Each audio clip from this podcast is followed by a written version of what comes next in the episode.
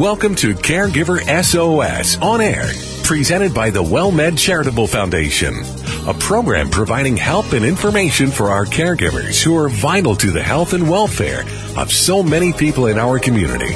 You can hear Caregiver SOS on air Sundays at 6 p.m. on 9:30 a.m. The Answer. And now here are your hosts, Ron Aaron and Carol Zernial. Well, thank you very much and welcome to Caregiver SOS on air. I'm Ron Aaron along with Carol Zernial. Carol is a nationally known gerontologist. You find her at the WellMed Charitable Foundation where she's the executive director, also chairman of the board of the National Council on Aging and a very well-known and well-respected expert on aging and seniors and issues involving seniors. Hey, nice to see you. Nice to be here.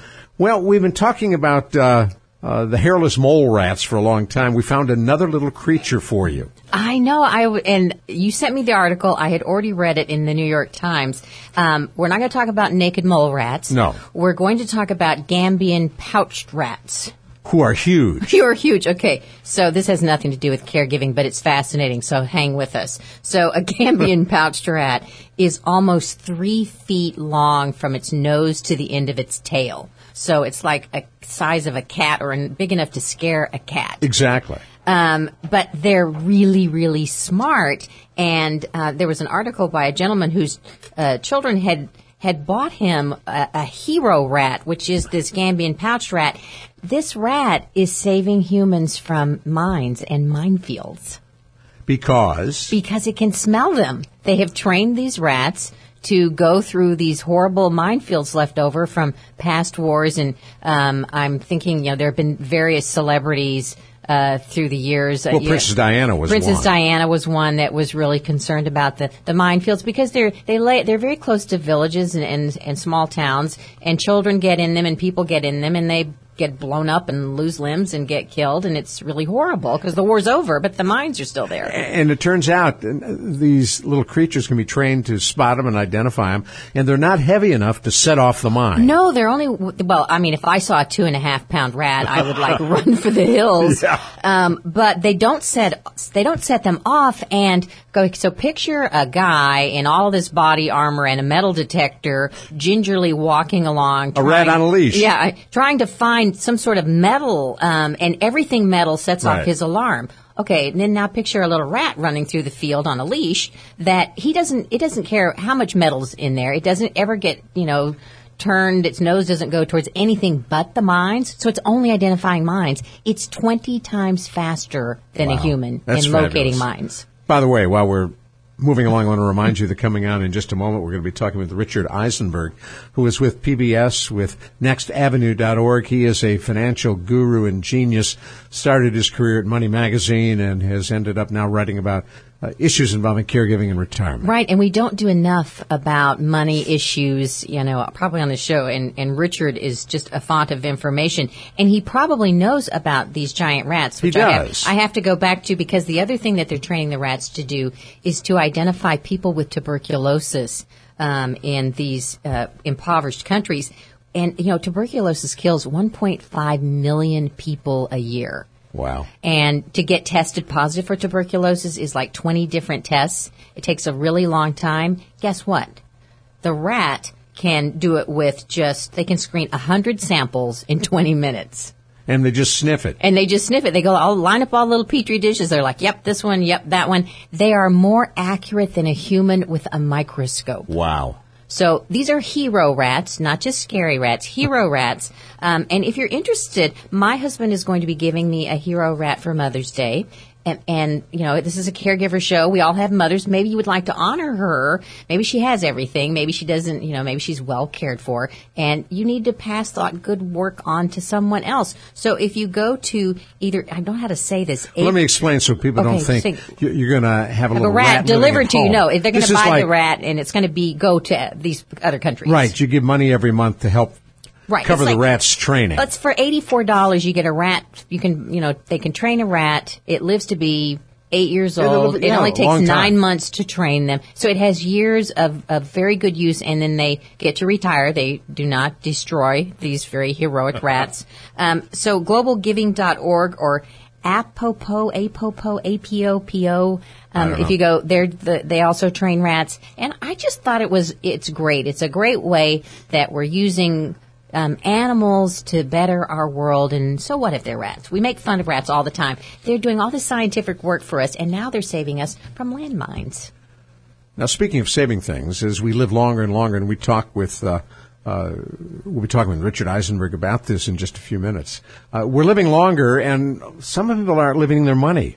Well, Age and finance, a big issue. it's a big issue and the other issue is that they're also there are problems our money handling skills seem to decline a lot of times when we get older if you think about that half of the people over the age of 80 have some sort of mild cognitive impairment you know, they may have full blown Alzheimer's, but they have some cognitive problems. And one of the first problems where you may not think there really anything is going on, but you may notice, yeah, they're slow. Somebody's slow paying their bills. Um, you know, calculating that tip, easy mathematical calculation, say I, who just used my phone calculator yesterday to calculate a tip, um, get harder, More and harder more and harder. restaurants are putting that on the I know they're the even putting on the now. bill because we can't do it. Uh, but the, this was a story in the New York Times saying that financial skills are often the first to go. Wow. And what that means is that our older family members are vulnerable, vulnerable to um, some sort of abuse. Uh, somebody calling on the phone saying invest in this, uh, another relative asking for money, um, and I thought they made a really good suggestion. If, if uh, you if you're an older person or you have an older loved one, getting a group of people to help them be their financial advisors. One person, even if it's a professional, can run off with the whole load of money, do really bad advice, or do really horrible things. But if you have two or three people that kind of get together and discuss finances and prop that person's finances up, much less likely to have a situation where someone's going to be abused. My dad, years and years ago, uh, he was the poor one in a very wealthy family. He was a pharmacist. Everyone else uh, were doctors doing very well. He proposed for his family a happiness club where everybody just puts their income into a big pot and you just draw out what you need. And just and and did they do that? And did Only it work? one vote for it. Let me guess whose Yeah, that my dad. Well, you know, the other piece of advice, and, and maybe we could talk to Richard about this, was that when you know when we turn retire, when we start to retire, we get 65. We need to start simplifying our financial lives.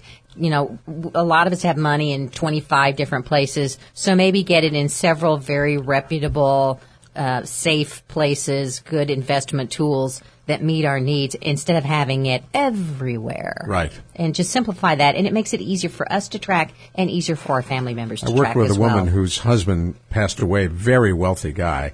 Uh, she was the executor, and it wasn't until he died that she started getting his bank letters and mailers and receipts. He had banks all over the country. She had no idea. I, I can no remem- idea. I can remember years ago when my grandfather died. It was the same thing. Every time my mother thought that she had nailed down the last bank account, last piece of information, we'd find a slip of paper in a shoebox or in a receipt in a drawer that would give us, you know, it's oh my gosh, there's there's something else out there. There's money sitting around in another account or But that goes to sitting down as a family and talking about those issues before you reach the point where it's too late to be able to talk about it. Yeah, that's right. And I'm I'm thinking about do I know everywhere even our own family money is and maybe I don't. So all of us need to have that conversation.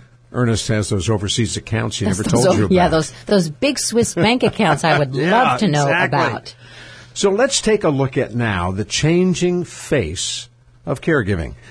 Well, Richard Eisenberg, our guest, Who's and coming I out in just a few minutes. met at the Aging in America conference, and also on Next Avenue, one of his fellow writers, uh, Emily, I hope I say this right, Gurnon, G-U-R-N-O-N. She's a, another senior editor, and she wrote about um, that we're not taking care of our family caregivers. She went to a session with Lynn Friss Feinberg, who's with AARP, and Lynn um, is actually right now the current uh, chair of AAR. uh, I'm sorry, chair of American Society on Aging, and she used to work in these caregiver centers in California. Again, someone who knows a lot about caregiving, and she's just talking about how caregiving is changing, um, and you know, one thing is we used to talk about informal caregivers, meaning family members. Right. And she's saying that's that's really does not do justice to the task. It's demeaning and, and informal means something that's kind of casual and relaxed. And if you talk to anyone caring for someone with Alzheimer's, They are they're not casual. They're certainly not relaxed. I can remember one caregiver telling us, you know, they keep calling me an informal caregiver. I do this 24/7. I change diapers, I prepare food, I run errands, I do this, I do that. She goes, there is nothing if if this isn't formal, then I don't know what is. And she was just angry at being classified as informal Good caregiver. point. So you know, she makes a good point on that. Um, you know, this this idea of we don't have enough family caregivers.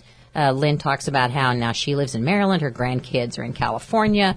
Uh, all of us, our families are are way far apart. Our families are smaller. We're not going to have enough family Right. caregivers. So I think that has to change. Um, and then we really don't have any kind of support for family caregivers. So we need policy changes. You know, we talked to Richard. Richard writes all the time about how difficult it is financially being a caregiver. And if we don't, you know, kind of help support families taking care of their loved ones, they're not going to be able to. And they, su- the caregiver suffers in the long term when they give up all of their income. It should be an easy sell with Congress because they're all old. They all know this issue, but they most of them have enough money that caregiving is not a challenge money wise. Well, that's it. And you know, we have ta- we've interviewed folks over the years that we've been doing this show that it's you know well they just buy the care that they need and, Right. and not everyone has the No. luxury of being able to do that. Vast majority can't do that. No, no. Just have a few minutes left. Uh, in fact, about a minute and a half, so that's not a few minutes. Uh, you've got a list of the top ten worst states to retire in. What are the All f- right. top five? All right. So if you're thinking of retiring anytime soon, I will tell you on the the tenth on the list is Texas Ooh. because we've got seniors that live in poverty and not a lot of services. But the top five places are okay. So you don't want to live in um, I'm sorry, New York. It's way too expensive. Ooh, big surprise. You don't want to live in New Mexico because the crime is so high. Really? Yeah, I was really sad to see that because I've actually thought about New Mexico. Got that Sheriff Arpaio out there arresting everybody. Yeah, you don't want to live in Minnesota, which has great long-term care. It's always high on the list of long-term care because they tax you on your Social Security and your retirement income. Wow. So that's kind of discouraging. California, again, way too expensive and top of the list. Don't retire in Washington, D.C. You'll be surrounded by politicians and you won't be able to afford to live anywhere. That's a 10-4 on that, little buddy. Thank you. In just a moment, we talk with Richard Eisenberg from uh, nextavenue.org, uh, PBS spinoff, and I, uh, he uses the term in, in the stuff I've read. He calls their separate websites channels. I like that. Well, they come from PBS. They do. So and that you're, makes And you're going to want to know about all those channels, Richard Eisenberg, coming up next. Right here on Caregiver SOS on air on 9:30 a.m. The Answer. I'm Ron Aaron, and one of the things I'm most pleased about being a WellMed patient is the way in which I'm treated by all the staff at the clinic I go to. And Dr. Robin Eichhoff, that's not by accident. No, it's not. We really spend a lot of time training our staff and asking them to really connect with the patients and get to know them because we consider them part of our clinic home. And the other thing that's really impressive to me is the amount of time my WellMed physician spends with me, and you do the same thing with your patients. Yeah, I, I really do try to, and, and we do a lot, a lot more time than your typical uh, provider can afford to give. And I think that allows us to get to know the whole patient and not just their diseases. That's cool. Don't have a lot of time to talk about prevention, but you do a lot of that as well. We spend an enormous amount of time on preventative measures. Want information about WellMed? Want to be a WellMed patient? Call 210-614-WELL. 210-614-WELL.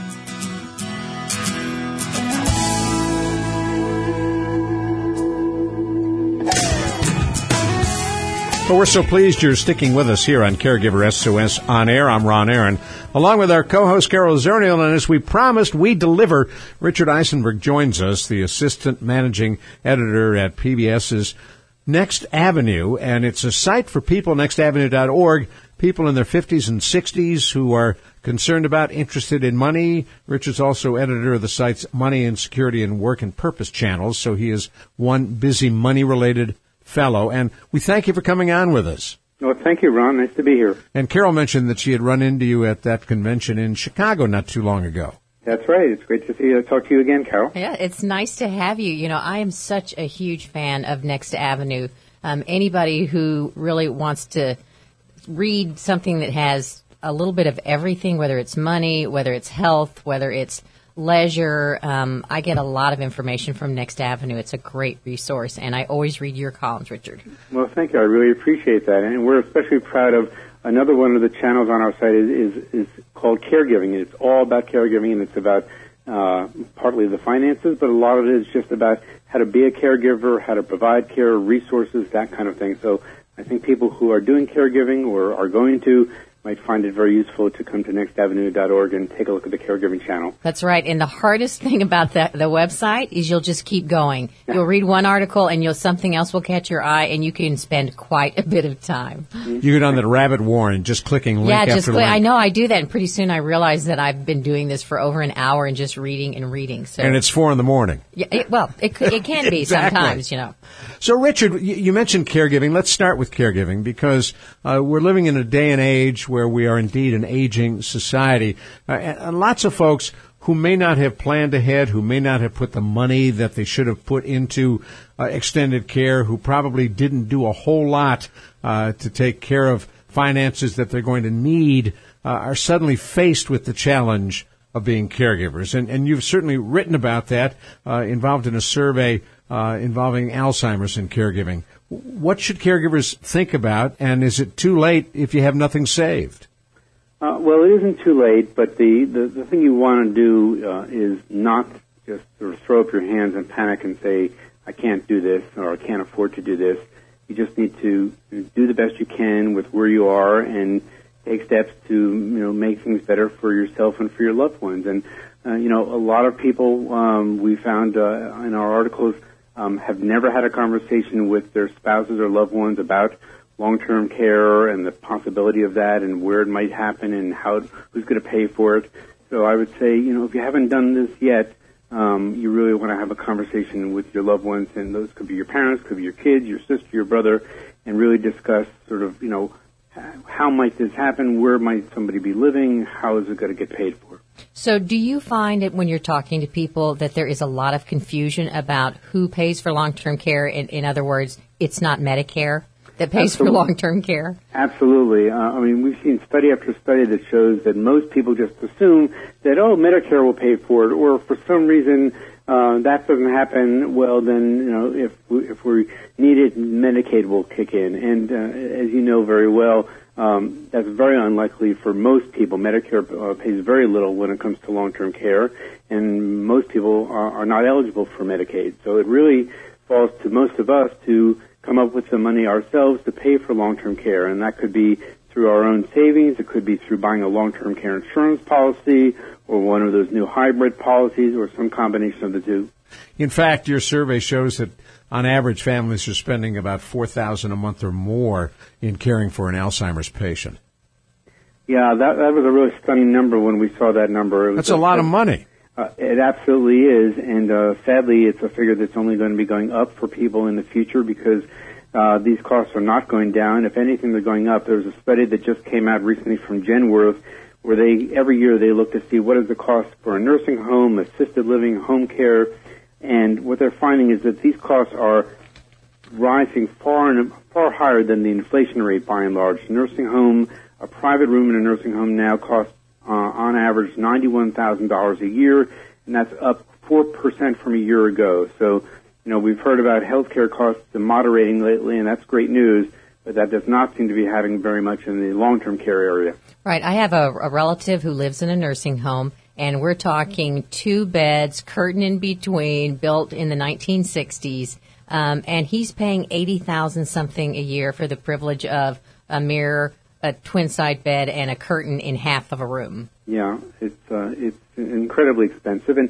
assisted living uh, is is no bargain either. It's you know very important for a lot of people to to be able to live there, but the cost is very high. It's uh, forty three thousand two hundred dollars a year is the median according to Genworth. And is there, if you don't have long-term care insurance, and if you're already in your 60s, uh, it, it's a little late to try to get it, is there insurance that covers assisted living? Um, not specifically. I mean, you you might be able to qualify for a long-term care insurance policy, which might cover some costs in assisted living.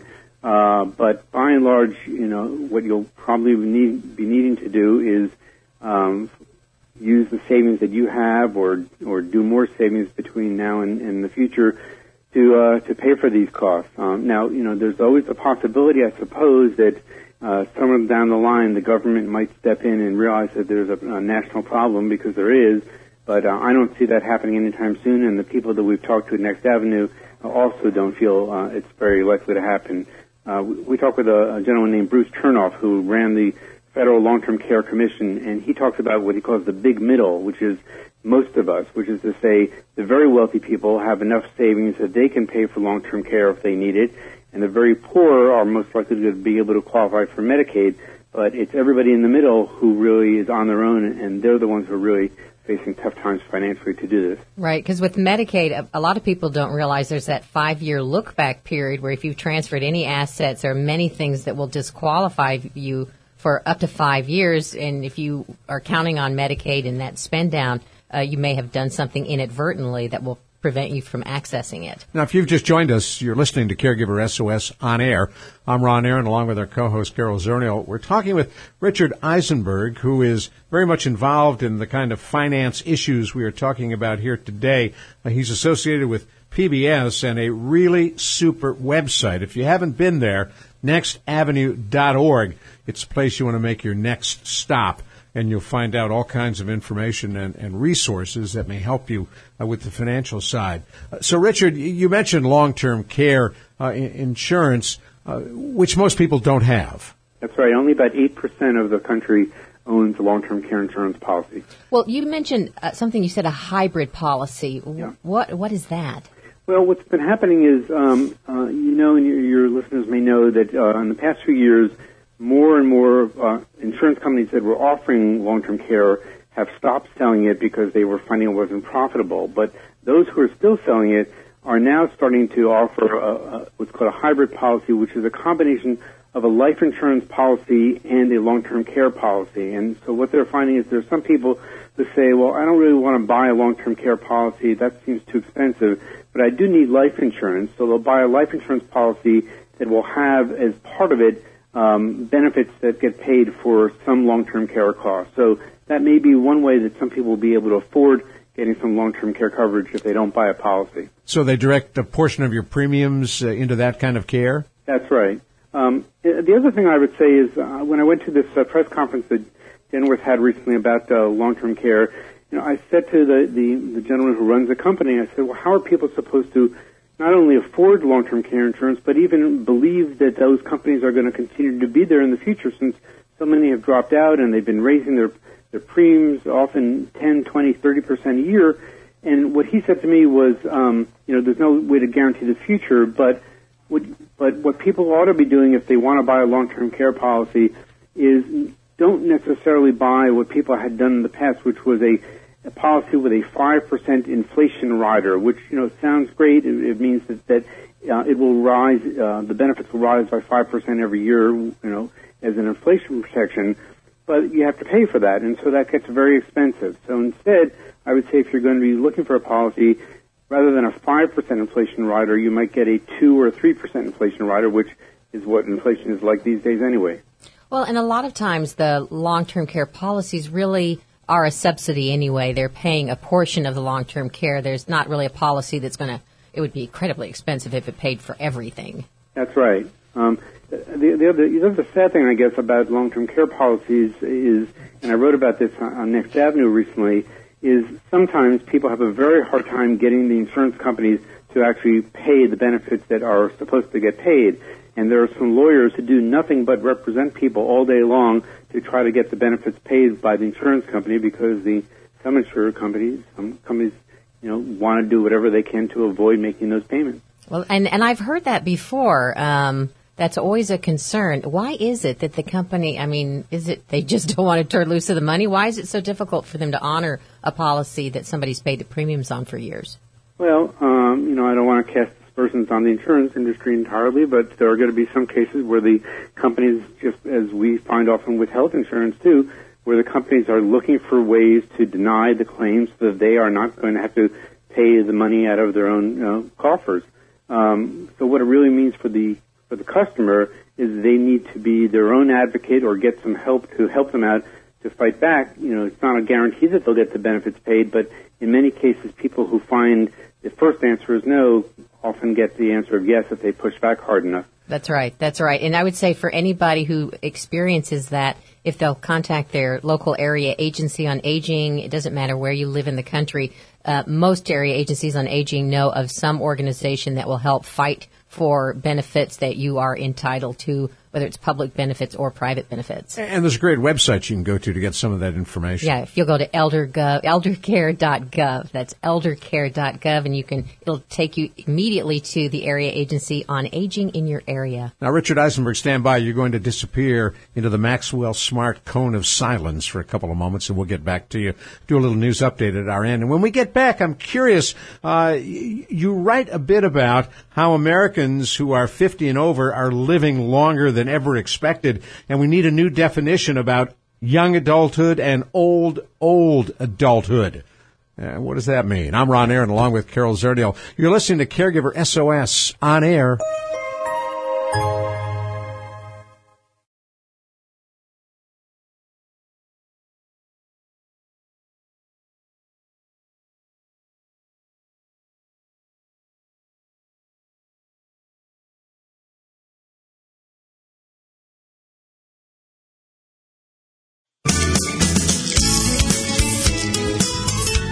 Thank you for joining us here on Caregiver SOS on Air. You want to hear podcasts of these programs.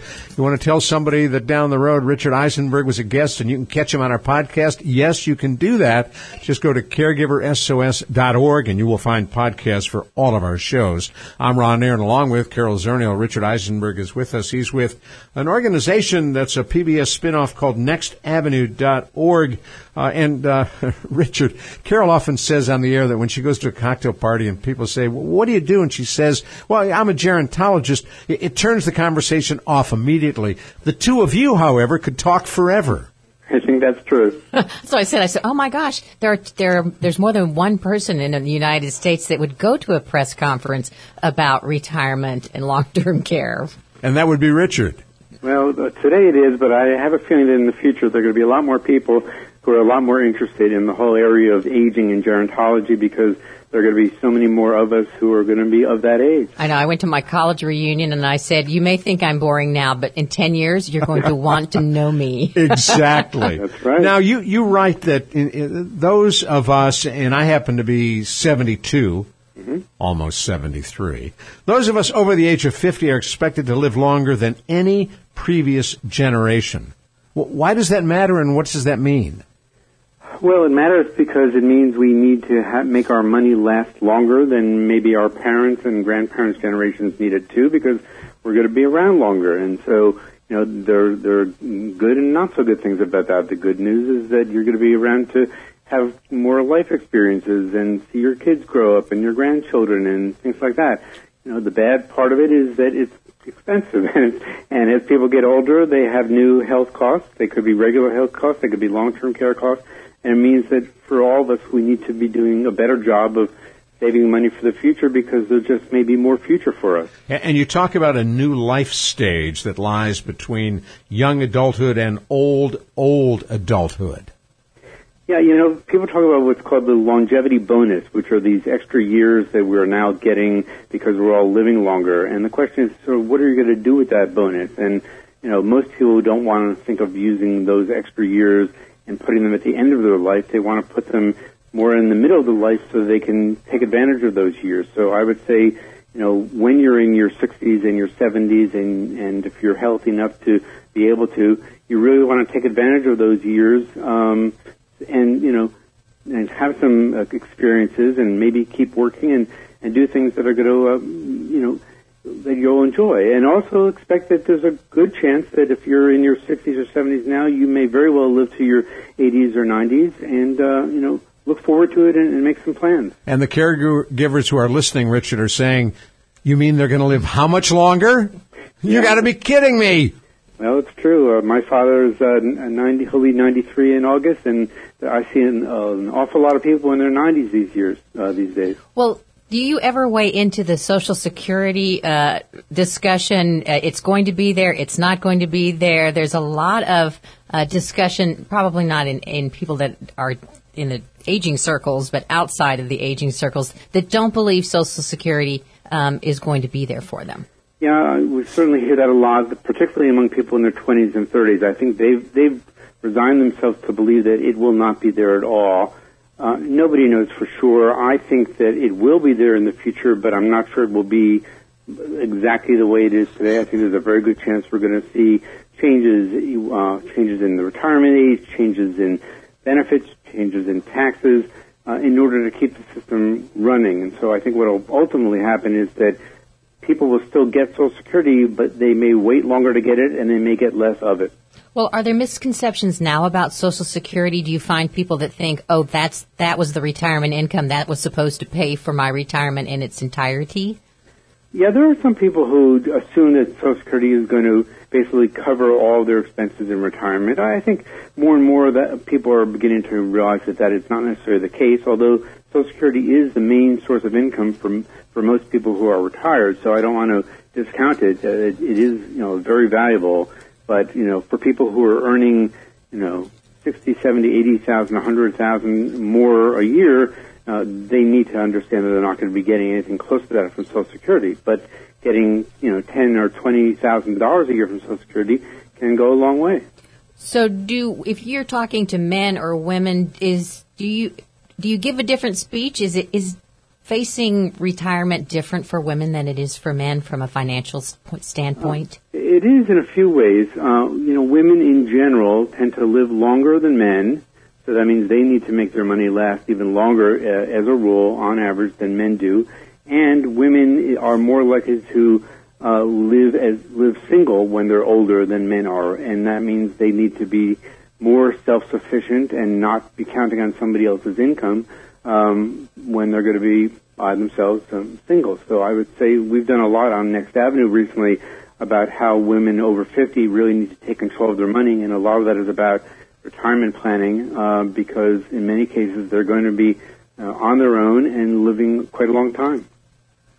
Next Avenue is a great name for that uh, website, by the way. I, uh, were you part of those who came up with it? Uh, I was not uh, part of the naming of it. I was part of the launch team when we started the site back in 2011. but I agree with you. I think it's a great name because it, you know I think there are a lot of us in our 50s, 60s, and 70s who are thinking about well, what is our next avenue going to be? Whether that's you know, what job am I going to have? Will I have a second career or an encore career? Will I be moving to a different part of the country? Will I be uh, getting more meaning in my life? A lot of people uh, in the Sage group are really looking for more meaning. What can they be doing to make the world a better place? And tell us a bit about the website uh, pages that you have for caregivers, because as we pointed out, uh, this is a show, Caregiver SOS on air aimed at caregivers. We have a website, caregiversos.org. I'd like to know more about yours. Sure. Well, uh, nextavenue.org has, has five channels. One of them is the caregiving channel, and that's a channel that we update every day with new articles about being a caregiver, and it's about um, how to do it, uh, resources, um, how to, the issues that caregivers face, um, the costs of being a caregiver, and then in addition to that, we have the money channel and the work channel, which are the two channels that I'm in charge of, and then a channel called Living and Learning uh, and a channel on health. And some of those other channels also have caregiving articles. I often write about uh, the, the, the money and, and work side of caregiving because as a lot of caregivers know all too well, when you're a caregiver, not only is it expensive to, to be providing this care often, but it can also really affect your career. There are a lot of people who've had to either give up their jobs or cut back on their hours because they need to spend that time doing caregiving. And you know that's it's you know a blessing that they're doing that, but it's also very you know difficult sometimes financially and, and sometimes um, psychologically to to have to give up what you do. Well, this is the new cocktail party talk, so let me throw it out at you. We'll link to yours if you'll link to ours. I'd be happy to do that. well, you were talking about lost wages and caregiving, and I think a figure that I saw once was uh, caregivers lose about $340,000 over their lifetime in lost wages, lost retirement, um, the cumulative impact of stopping working to be a caregiver. Uh, yeah, that's absolutely true. I've seen those same figures. Um, and I think we're just going to see that happening more and more as people are going to find that their parents or spouses uh, or maybe sisters and brothers um, need their help, uh, whether it's full time or part time, and they're going to need to um, work part time or or give up work altogether in order to do that. Um, you know, we all have our stories. In my case, uh, as I mentioned, my father is 92, and I find that once a week, on average, I'm taking him to one of his many doctors um, because uh, he's got to get there, and, and I also want to be there to, to hear what the doctor says, and so I have to find a way to get my job done and still take care of him too. How's he doing? Um, he's doing pretty well. You know, he has uh, some issues. I would say primarily balance. Mentally, I'd say he's doing very well, but uh, he, uh, you know, he's not uh, completely uh, self-supportive the way he used to be. My mother, who lived into her 90s, I, I used to say, "How you doing, Mom?" She'd say, "Ronnie, everything hurts." now, see, my great grandmother, who was in her 90s, she would wake up every day and say, "Good morning." Any day I wake up, it's a good morning. I like that. Now, as you take a look at caregiving down the road, there's been a lot written about how we are running out of the familial relative caregivers. That's true. The, the numbers show, and AARP has done a lot of research on, into this, that there are going to be fewer people in the future who will be able to be doing the family caregiving than there are now, and yet the irony is it'll be coming at exactly the time where there's going to be a greater demand for that. So I think that, you know, I, I'm not sure exactly how that's going to play out, except that I would assume that there'll be more people who will be uh, either full or part-time professional caregivers. Um, they may be home care. They may be uh, adult uh, care centers. So I think that that's going to be a growth industry because there's going to be a gap that needs to get filled. It'll be like the nurses that we, you know, nurses' wages have gone up significantly. My mother's a retired nurse, and now nurses get paid very well. That was not always the case, and it may be that um, paid caregivers also get paid better. Well, Richard, what you know, when you, what do you have a sense of urgency about? Is there anything that you know compels you to write about it? Is there something that stands out, a, a message that you really feel is important? Um, well, one of the topics that I've been writing a lot about lately is what what we call uh, at Next Avenue uh, the retirement wild card, which is healthcare costs in retirement, and and I call it that because um, these these costs are extraordinarily high. I think Fidelity says that the average couple can expect $220,000 in health care costs, not including long-term care costs. But of course, none of us know what, how much these costs are going to be. We don't know how healthy we're going to be, how long we're going to live. So it, you know, it causes a lot of people to again kind of throw up their hands in, in futility. But I really encourage people not to do that. To instead uh, do some estimates based on on their own um, health now and maybe their family's health into what it might cost to cover their medical bills. They shouldn't expect that Medicare is going to cover everything because it doesn't, um, and they need to, you know, have a plan set in place so that they will, you know, have the money that's needed to pay the medical bills when they come on.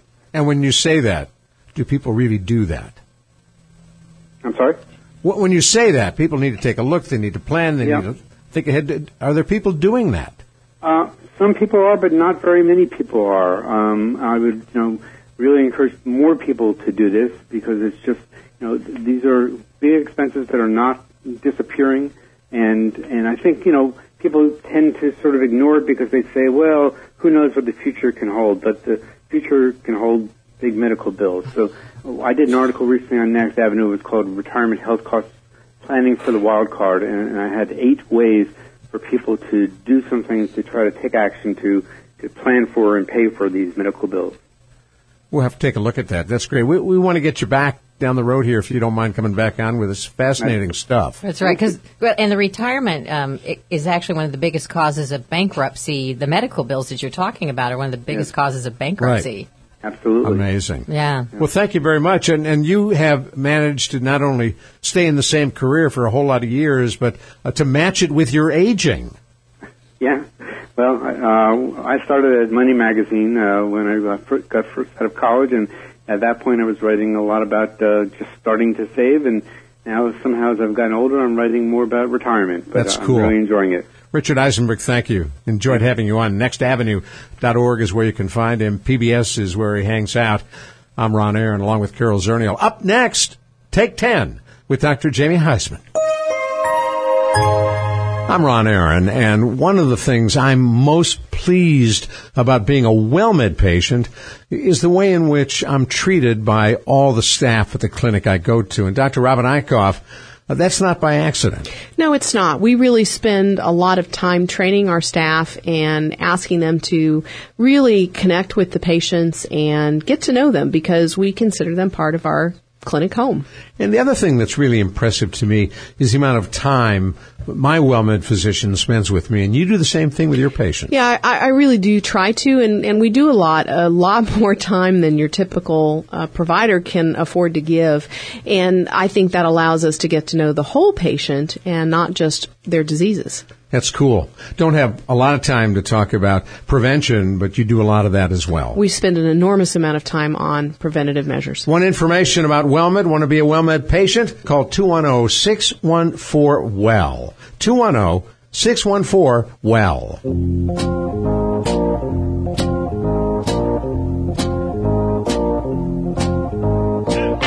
Well, thank you very much for joining us on Take 10. We follow each of our regular Caregiver SOS on air shows with Take 10, featuring Carol Zernial and Dr. Jamie Huysman, a nationally known therapist who deals with issues from caregiving to addiction and a whole lot more. And Carol, as you know, a gerontologist of wide renown.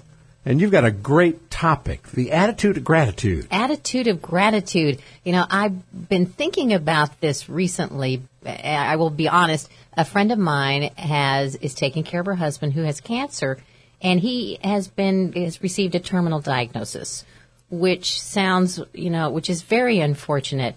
But she and her husband have been so thankful for the life that they've had. They're saying goodbyes. They're making me feel like I have no problems. You know, I started thinking about all the good things in my life, and it really does change your perspective when you try to look at it about you know what what is it I'm thankful for and wake up and look around you and, and Jamie you know it, we also talk about making a, a, list of things you're thankful for when we do stress reduction classes oh without a doubt Carol and I think a gratitude list is in sync with every disorder and every problem and every time we get ill for any reason in fact uh, gratitude is the foundation of Alcoholics Anonymous. That's where I first heard the term attitude of gratitude. It was an AA meeting on Capitol Hill, um, literally down in the basement for recovering senators and House of Representatives. It was called the Attitude of Gratitude meeting. And, it, and that sounds kind of counterintuitive. You know, what does alcoholism have to do with gratitude?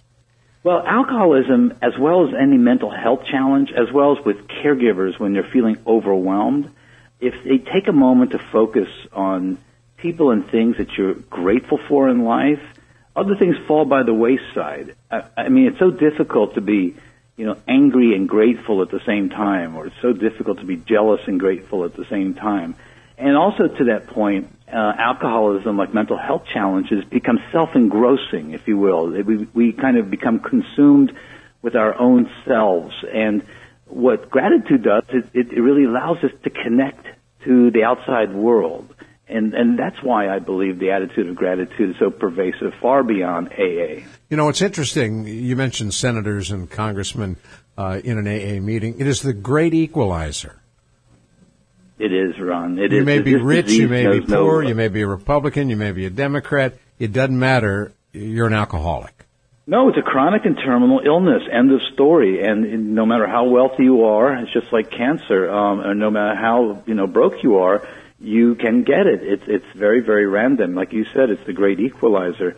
Um, but, but I also believe that that this journal, you know, it, it has real legs, Carol. Uh, um, I don't know things that I've gone through lately, and we all are human beings, and and tend to think of ourselves working our brains out like human doings, but for one, I've been actually more concentrating on a, a gratitude list as well, and uh, some some medical challenges I'm working through right now. And I tell you what, it takes me out of my my head. It gets me off what I call the pity potty, and it allows you really to feel like alive again. In fact, I, I remember somebody telling me in the alcohol and drug business when I was um, running a treatment center.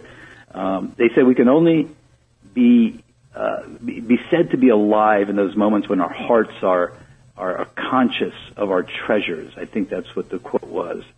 And that's what gratitude does. It allows our hearts to be conscious of our treasures. And and we're not talking necessarily about some sort of uh, a spiritual or religious kind of, you know, thank you God kind of list. I mean, it might be, but it doesn't necessarily have to be that way. No, no. As a matter of fact, you know, this is what spirituality is all about. Um, literally, to me, um, it, it, it, I think it transcends any sort of religion. Now, not accepting or not in religions either way. Like you said, it's a wonderful community that hopefully reminds us to be grateful. But literally, coming out of ourselves and, and appreciating those treasures within ourselves is its own level of spirituality. So why does it really why does it relieve stress? Is there something, you know, in our brain is there something physiological that happens when we stop and slow down and think about what we're thankful for? Is it like running and is it triggering dopamines? Yeah, I think uh, Ron is square on there. It does affect different uh, sections of the brain, and just like running and uh, and the endorphins it creates, I think we, we can shift our minds and, and, and go into the gratitude phase and things will shift inside of us. Listen, there's some incredible studies in Eastern medicine. Many of you know um, Sophie, my wife, is, is studying to be an acupuncturist, and she brought, brought me a book home where they showed particles of water um, from very toxic areas and from very clean areas, and then they showed people's emotions and how it affected uh, the fluids in their body, because you know we're mostly fluids anyway, and you could truly see an attitude of gratitude felt clean. I mean, you could see under the microscope where all the kind of depressing and angry issues that we go through shows a whole different cell. Well, that's it. And and so so stress, unhappiness, uh, a lot of the um, burdens that we carry carry around when we're a caregiver are negatively impacted. We we have higher levels of chronic illness when we're stressed out. We don't feel good. We're not happy and it can become a very vicious cycle where we're just caught in this stress and caregiving and anger and frustration and hopelessness and I mean you can really get wound up around that kind of a negative cycle and we have to do something that stops you can get that. out of that though that this, this the gratitude is the beautiful doorway out of that that self-engrossing peace you know I, I used to see patients and who I felt were never grateful and and and I always asked them to do a gratitude list if they could, and go home and they go, I don't have anything grateful to be about. You know, my life is hell. I'm overwhelmed. I'm depressed. I'm anxious. And I go, well, maybe you're right, but let's try something out. And they said, what? I said, well, I'm really sorry about, I heard about your daughter. Your daughter was in an accident, I heard, and, and got very injured. And they say, no, my daughter never got injured in any accident. I go, oh, really? I said, well, I'm sorry about your husband because I heard, heard your husband got laid off from his job. And, and they would say, my husband, my husband never got laid off from my job. And I would continue doing that over and over again until I said, there's your gratitude list. That's fine. it took them a while to get it, huh? Yeah. Well, yeah, it, it, it took them a while to get it. Well, we um, are doing an aging mastery program, which is a new program from the National Council on the Aging and our senior centers. And week one is they have to write a gratitude list. And so they go away, they come back with a list. And one of the senior center directors was sharing with me that number one on several persons' list was being thankful for the thankful list that they were really appreciated, you know, the um, opportunity to stop and be thankful and and have an attitude of gratitude. Um, that that was one of the best things that had happened to them in a long time. Now we hope you are grateful for this show, and if you've just joined us, you're listening to Take Ten, part of Caregiver SOS on air. Dr. Jamie Huysman and Carol Zernial with us. I'm Ron Aaron. Uh, give me some examples of uh, the gratitude that you think of, Jamie, when you when, when you think of gratitude. Well, for, first of all, I mean, you can go to any place. I, I, I, it really goes back to people and relationships for me. Um, I, I'm always grateful for my mom and, and her being there because she was the pivot point for me, either going south or north in my life. And I could have well gone south and not been on this radio show today and, and pretty much been meaningless. But I'm always grateful that she cared enough and hung in there enough and intervened enough and then, of course, now I'm 60 years old. Um, I'm so grateful for having a, a, a three and a half year old daughter. I mean, my Lord, I, I, it was a curveball from God, as we all know, but I have to tell you, this is again a relationship that, that somebody can never take away from me. So I'm grateful for my friends. I'm very grateful for doing this show. I love being connected to you, Ron, and, and Carol, and to the caregivers and the listening audience. Uh, these are things that, that really mean a lot to me and, and bring me out of my my funk when I get into it. The other day, Reagan said to me, Daddy, will you be my best friend? Oh. My little heart melted. And I said, yes, you're my best friend too. The next day, I, I, I told her, hey, Reagan, you have to stop doing whatever she was doing. She looked at me and she said, you're no longer my best friend. Oh, Oh, Our kids you're are in making- and list. out, in and out so Oh, quickly. yeah. yeah. they're you know time. But didn't that moment, no matter what age we are, Yeah. Ron, that moment when she Right. said it and looked into your eyes, Yes. didn't we feel grateful? And it was timeless, and it didn't matter whether we were 20 or we Right. were 90. Yeah. It is that beautiful thing that gratitude takes us back to the moment, takes us out of the stress of, of tomorrow or the fears that we got from yesterday, and it brings us to the moment. Well, we got to stop you right here. It's a good way to end it. This is a good segment. Carol. I know. Thank I'm, you. I got a smile on my face. I'm just grateful Yeah. for for for everything at this point. That's you know, really listening cool. to, to all of you. You've been listening to Take 10, part of Caregiver SOS on air. I'm Ron Aaron, along with Dr. Jamie Huysman, Carol Zernial, our co-host, and we will catch you again next week. You want to hear a podcast of this show? Be grateful. Podcasts are available. You can get those from caregiversos.org, www.caregiversos.org. For Carol and Jamie, I'm Ron Aaron. We'll talk with you soon on 9:30 a.m. The Answer. You've been listening to Caregiver SOS on air, presented by the WellMed Charitable Foundation. Email suggestions and comments on this radio program at wellmed.net. And join your hosts Ron Aaron and Carol Zernial for another edition of Caregiver SOS on air on 9:30 a.m. The Answer.